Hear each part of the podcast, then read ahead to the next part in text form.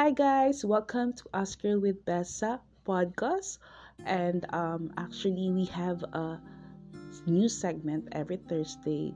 Um, it it is called um, reading letters by Oscar with Bessa. So it is um, it's kind of um, I'm reading a letter from a person and then um, actually i am open to anyone who wants to send me a letter for their special someone um, for their friends for their family or anything na they want to share it to to me and i'm gonna read this in the podcast every thursday. So if you guys have um special someone you want to share your thoughts your feelings you want to um, tell how how happy you are with them. You know, you can send me on Instagram your letters and then I'm gonna read it. So um, just um, DM me on Ask You with Bess on Instagram and I'll read your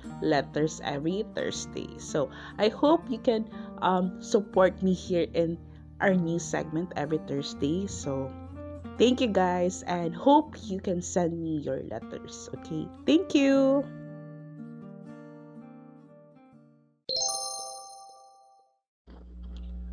A letter to my future husband. Wherever you are right now, I pray that you already have a personal relationship with God.